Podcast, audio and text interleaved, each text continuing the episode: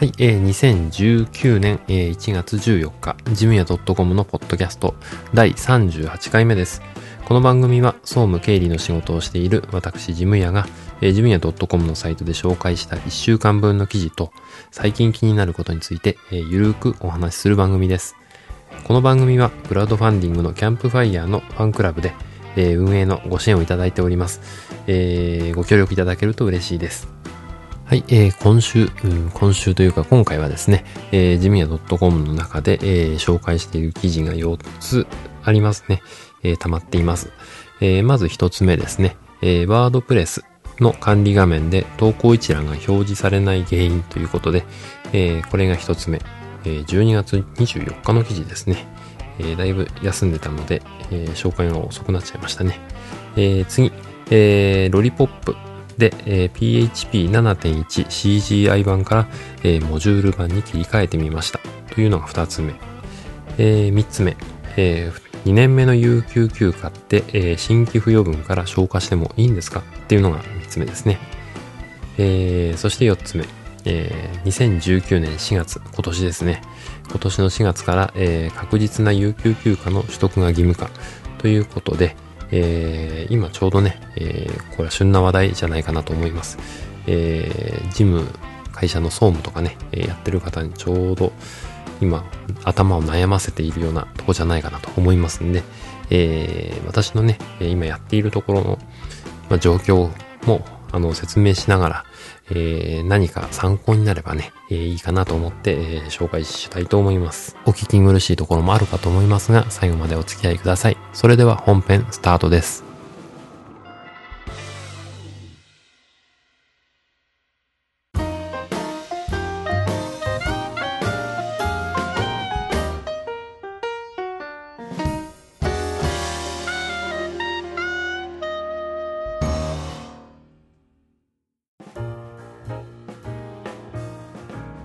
はい、えー、本編最初の記事の紹介ですね。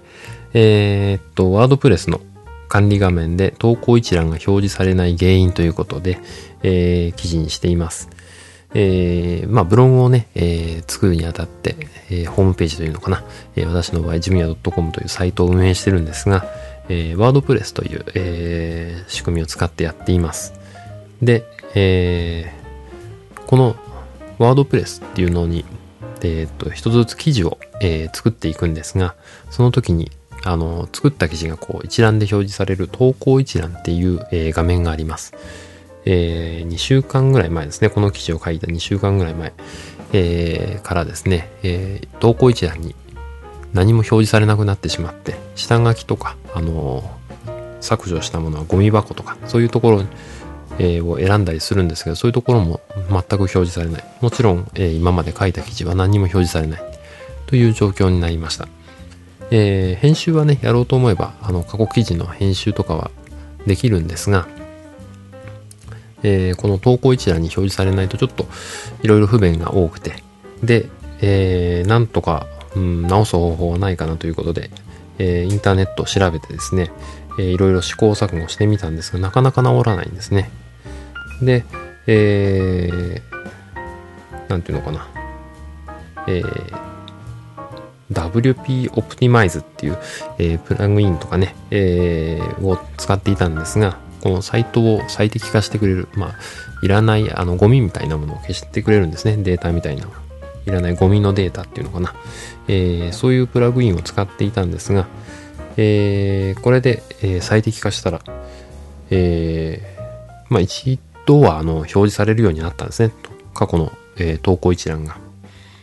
で、えー、それをまあ記事にしようと思って、同じことでね、あの困ってる人がいたら、えー、何かの参考になるかなと思って、えまとめていって、えもう一度画面を開いて、え見てみたら、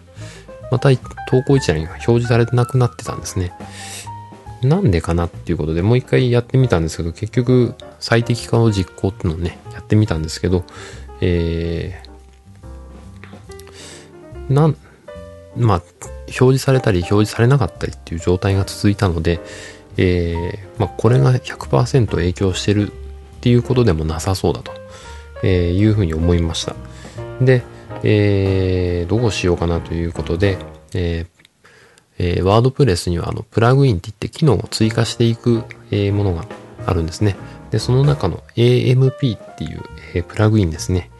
えー、これを無効にしました。無効化しました。えー、使えなくしたんですね。えー、そしたらですね、えー、一覧表示が出るようになったということで、えー、記事の方にも書いてありますけど、えー、何ですかね、これテーマによって、使用してるワードプレスのテーマによって、AMP がなんかいたずらしてるとかそういうのがあるかもしれないですね。えー、なので、まあ、ちょっとね、投稿一覧に表示されないなっていう方は、えー、このアプリ、アプリじゃない、え、っと、プラグインですね。AMP っていうプラグイン、えー、無効化にすると治るかもしれないということで、え、何かの参考になればなと思っています。え、そんなことでですね、えー、ワードプレスの管理画面で投稿一覧が表示されない原因という記事の紹介でした。はい、えー、本編2つ目の記事の紹介です。えー、ロリポップで、えー、PHP7.1 CGI 版から、えー、モジュール版に切り替えてみましたという、えー、記事の紹介です。えー、私のね、えー、ジミヤ .com の、えー、ブログというかホームページは、えー、ロリポップっていうあのレンタルサーバー、一番安いやつですね。あの、初心者が使うっていう、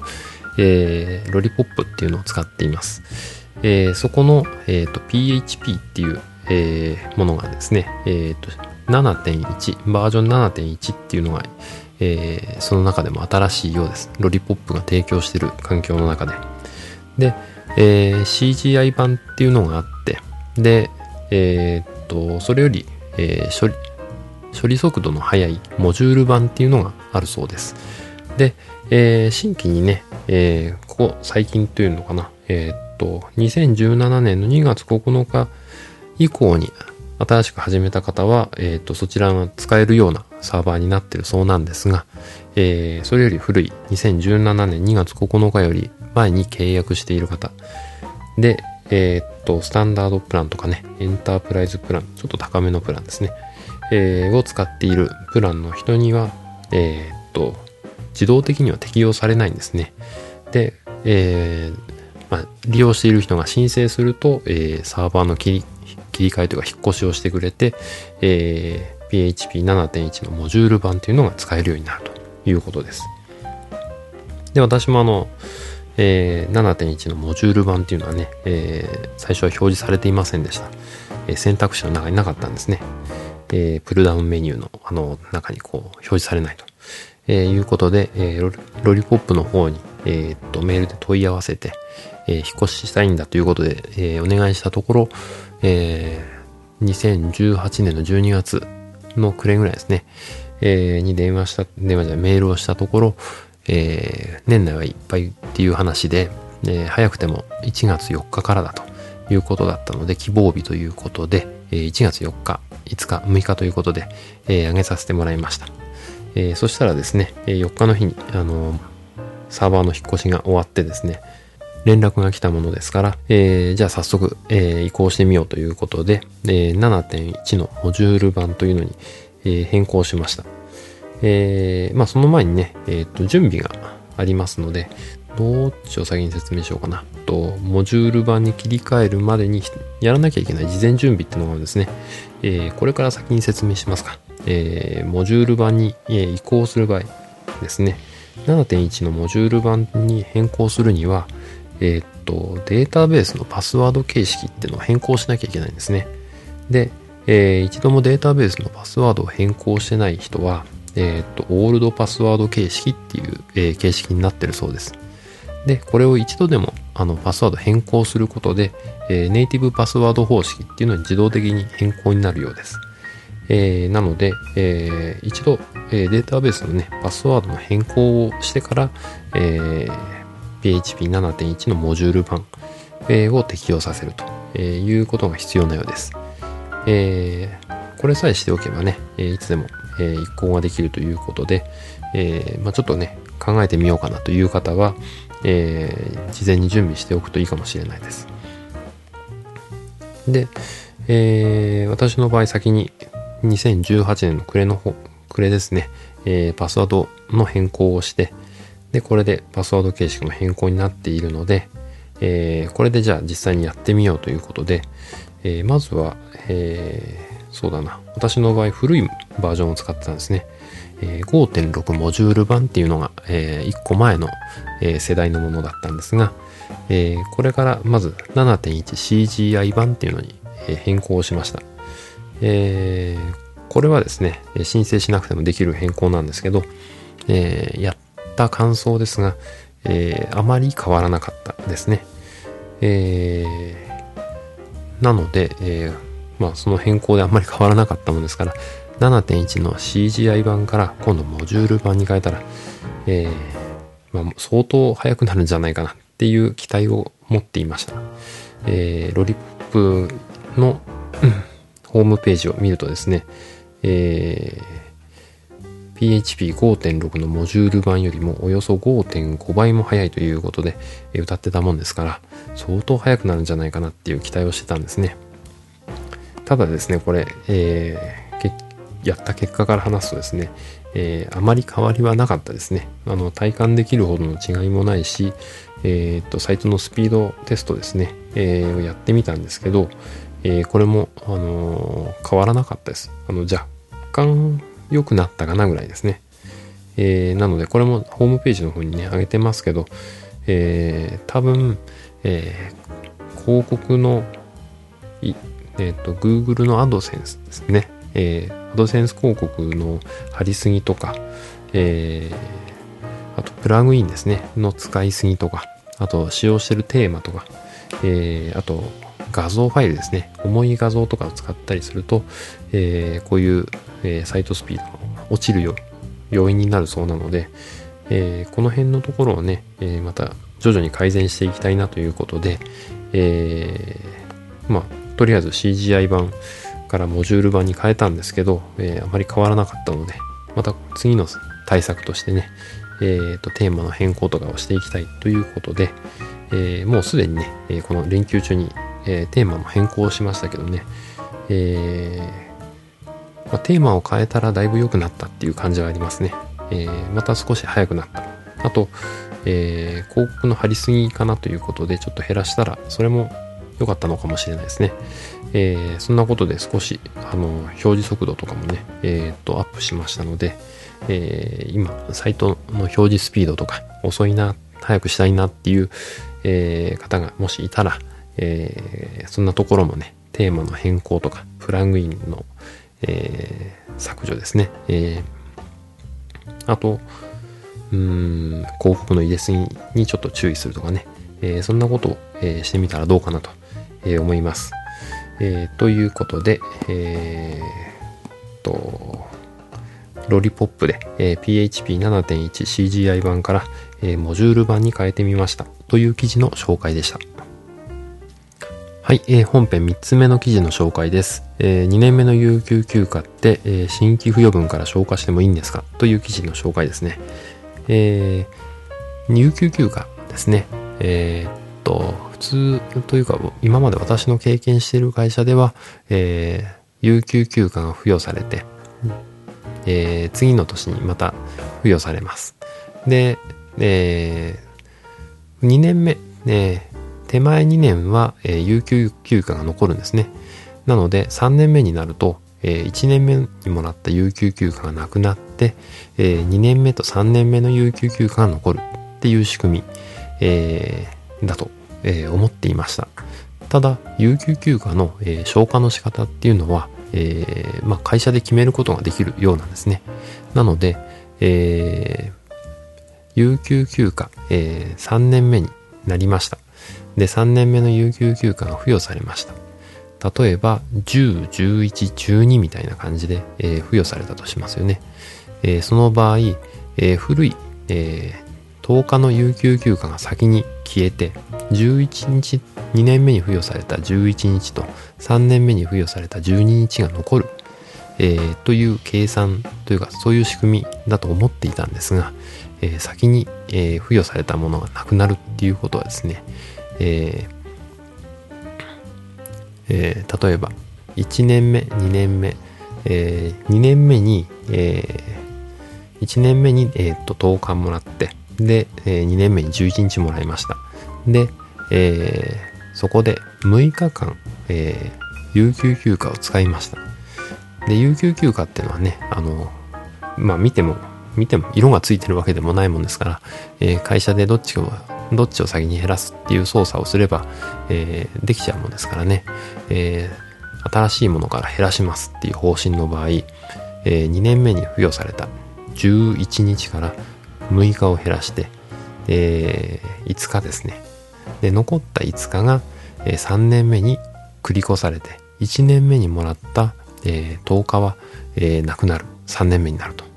そうすると、3年目に付与される12日と、え、2年目に残った5日間、え、これで17日、え、が3年目に使えるという仕組みですね。なので、え、ー、と、たくさん残らないですね。あの、他の会社、え、ー、と、私の今まで経験してきた会社だと、えー、古いものからどんどん消化していって消えていくので、うん、1年目の、え、有給休暇、えー、10日取得した有給休暇から、えー、2年目に使った6日分ですね、減らして、10-6、えー、残ったのが4日ですね。で、4日に、え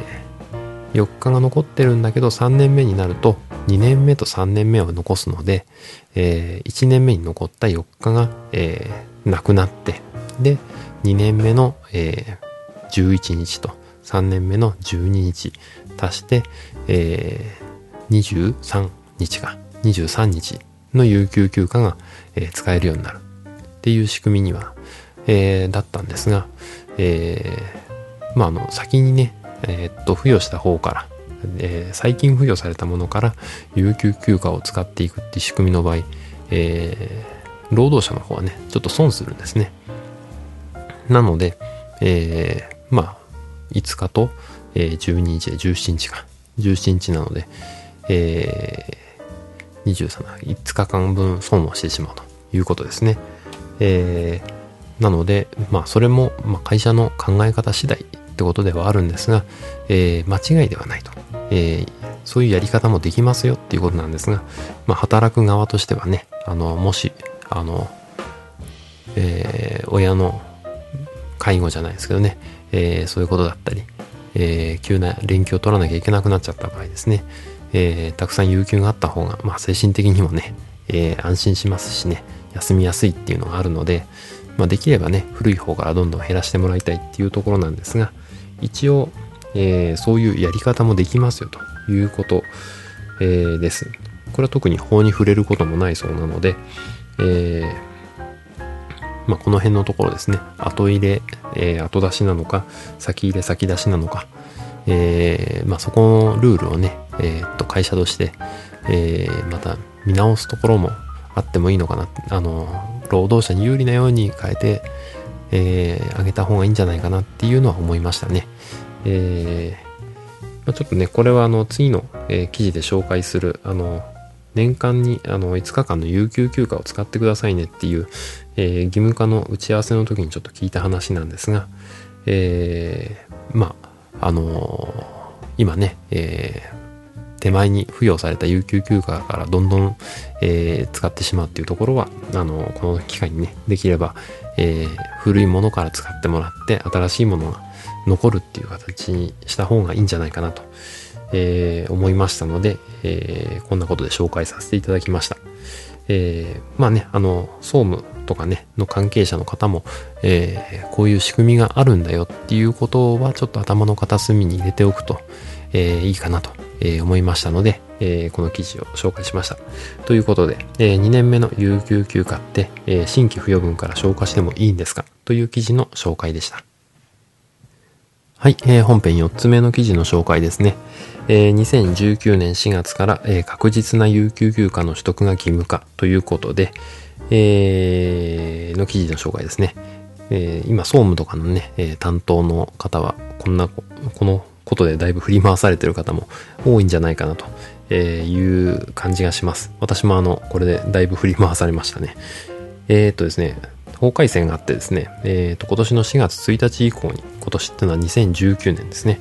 えー、の4月1日に、えー、10日以上の有給休暇が付与されるすべての労働者、えー、働く人ですね、に対して、えー、次回の付与日まで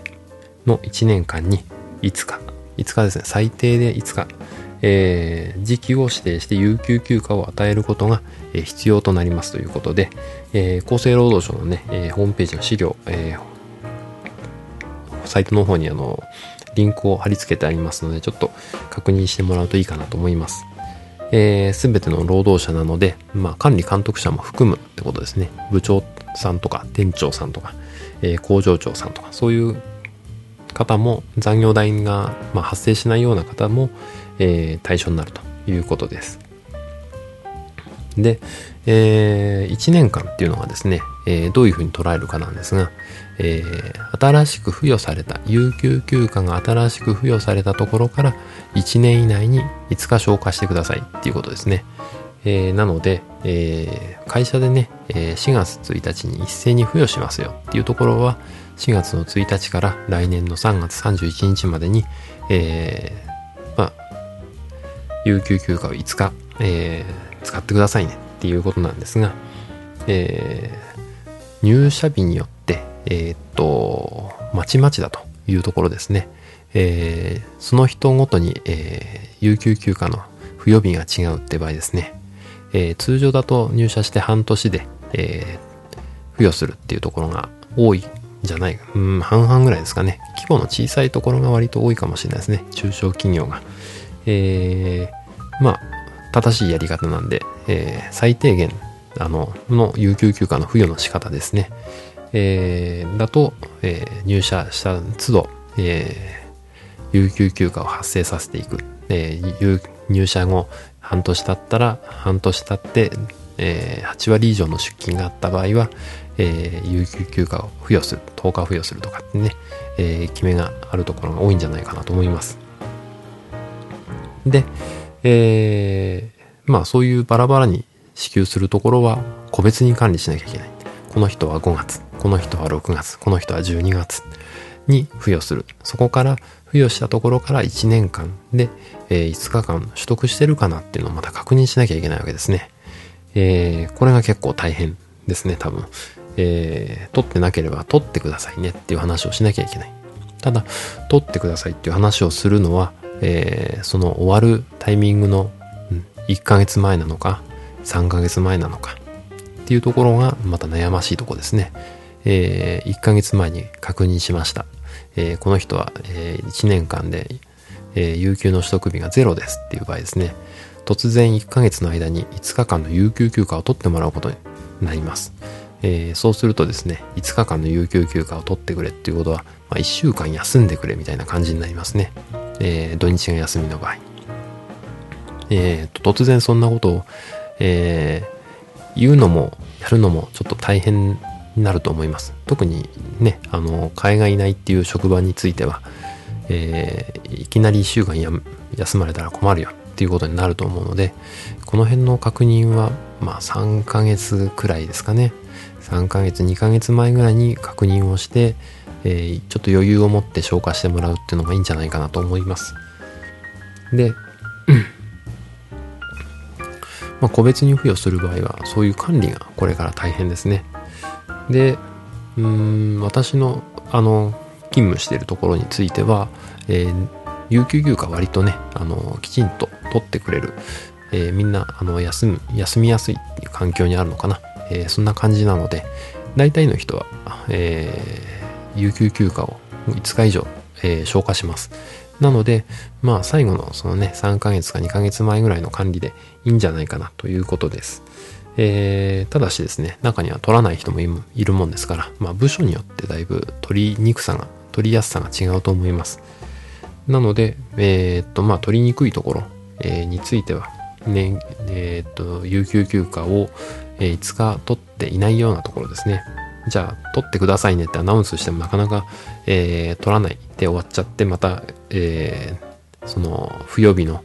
新しい不予日が到来する何ヶ月か前に慌てて取り出すっていうことになりがちなので、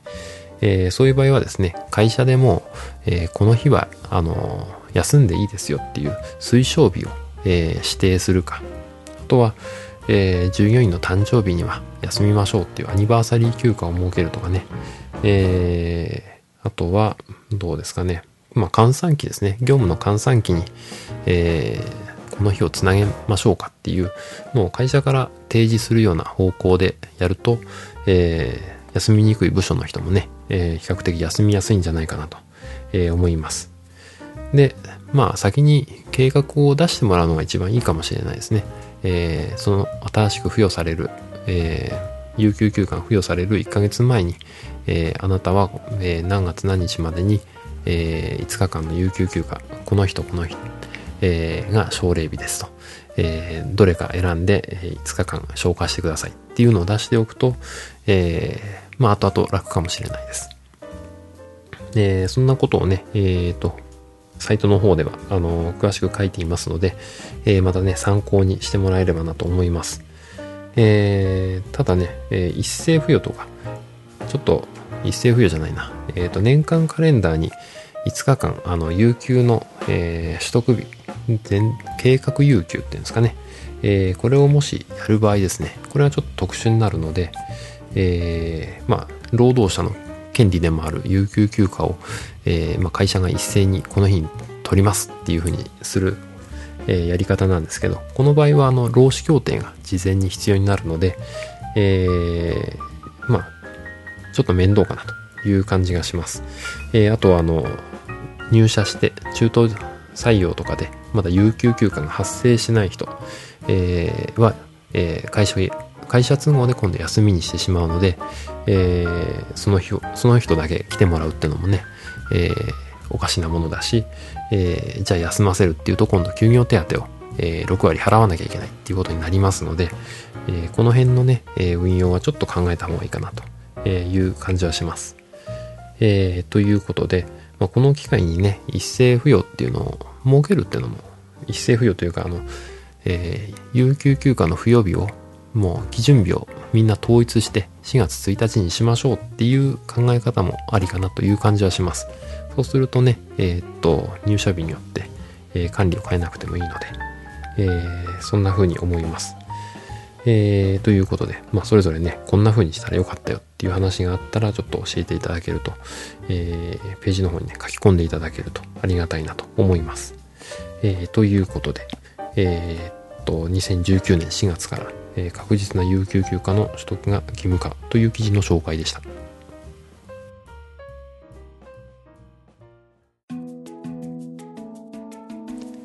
はい、えー、本編に続いて、えー、おすすめのコーナーですね。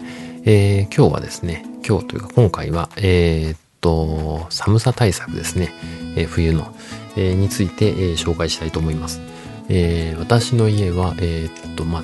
自分で建てたは建てたんですが、えー、10年くらいなるのかな、えー、建てたんですが、あの木造のね、在来、在来工法で建てた家で、えー、冬になるとちょっと寒いんですね。窓辺からこう冷たい空気が落ちてくるっていう、コールドドラフトっていうんですかね。えー、そういうので、まあ、部屋が、えー、ちょっと寒いなっていう風になるんですね。で、これをですね、改善するべく、えー、ちょっと今日、今日というかね、今年は対策をしました。えー、っていうのは、えー、っと、プラダンですね。えー、プラスチック段ボールっていうんですかね、えー、ホームセンターとかに行くとあるんですが、えー、それをですね、切って、で、窓の下、窓の、窓枠っていうんですかね、窓の木枠の中にこうはめ込むんですね。ただ全面はめ込めば、えっと、それなりの効果あると思うんですけど、全面はめ込んでしまうと、なんていうのかな、しっかり透明なプラダンっていうのはなかなか売ってなくて、だいたい半透明とかのプラダンが多いですね。で、ちょっとクリアのタイプになると若干高いです。えー、で、私はちょっとそのクリアのタイプを買ってきて、で、高さ30センチぐらいですね。えー、30センチに切って、で、えー、窓枠の幅に切ります。で、それを窓の枠の中にはめ込んで、えー、上げるとですね、えー、冷気がこう下に落ちてこなくなるんですね。えー、そうするとあの、部屋の温度がだいぶ、うん、まあ、上がりやすい。えー、暖房を入れてもすぐ効きやすいというかね。あとは、朝の底冷えする感じがだいぶ軽減された感じがします。えー、家の中のね、えー、窓のところが寒いんだとか、えー、床が冷たいんだっていうところはね、床の近くにある窓からこう冷たい冷気が、え、降りてきてるっていう感じがあると思いますんで、うちの場合はそうでした。え、そんな感じだったもんですから、え、これ試してみるといいかなと思います。えー、まあ、長さがね、えー、ぴったりならなくても、ちょっと短めのものを2枚、えー、用意して、で、2枚を重ねて、あのー、後でテープで仮止めする方法にすれば、えー、まあ、来年もね、コンパクトに、えー、2つにこう、は、えー、テープを剥がせば2つの小さい、えー、なんていうのかな、えー、板みたいな感じのものになりますので、えー、収納するのもね、えー、便利だし、えー、蛇腹に折ってもいいかもしれないですね。えー、蛇腹に折るだけでも自分、自立して、あの、倒れないので、えー、そんな風にすればいいのかなっていう感じがします。えー、まあね、あの、この寒い時期を、えー、なんとか暖かく過ごす、えー、まあ、なるべくお金をかけずに暖かく過ごす方法ということで、ちょっとケチかなっていう感じはするんですけど、まあ、これね、結構来年も使えるし、いいかなっていう感じがします。あの、プラダンって結構丈夫なんですよね。えー、なので、えー、まあ、プラダン使って今年ちょっと一冬乗り切りたいなと思います。あと、えー、プラダンの切ったところですね。えー、中が、えー、っと、中に空気を閉じ込めておいた方が、え、断熱効果がありますので、えー、切った先のところは段ボールの端のところですね、えー、断面のところは、えまあ、透明なね、テープとかで、え一度塞いであげると、えいいと思います。より、あの、暖房じゃない、えー断熱効果が上がると思いますんで、え窓にね、つけるプチプチみたいな感覚ですね。え空気の層ができると、え、まあ、温度の、え、温度差の影響を受けにくいっていうのがありますので、えー、ぜひね、こんなことを試して、え、やっていただけたら、え、まあ、エコかなという感じがします。え、ということで、えー、今年の冬、寒い冬ですね、乗り切る方法、えー、コストをかけずに乗り切る方法ということで、えー、プラダンのすすめということで紹介させていただきました。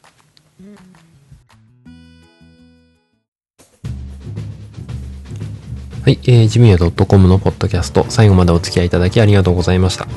この番組に関する感想などは、えー、ジムヤ .com のメールフォームからご連絡いただくか、えー、ツイッターの場合は、ハッシュタグジムヤでお願いします。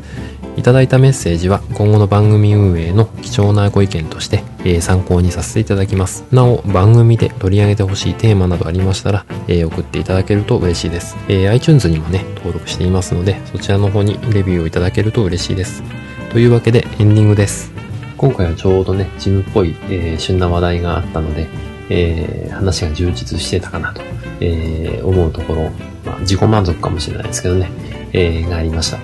えー、次回はね、あの、もうちょっと違う話をしていきたいなと思っています。あと、ワードプレスのね、えー、サイト運営については、えー、4月、4月じゃない、1月4日に、えー、っと、テーマを変えたんですね。えー、それからだいぶね、サクサク動くなって感じがしてます。えー、昔のね、えー、良かった経験に、えー、頼りすぎて、あの、新しいことに挑戦しなくなるっていうのはね、あまり良くないのかなと思いますので、えこれからも新しいことに挑戦し続けていきたいなというのが今年の抱負ですかね。えそんなことで、え今年も一年、えやっていきたいなと思います。それでは、え次回まで、えいい一週間をお過ごしください。ではでは。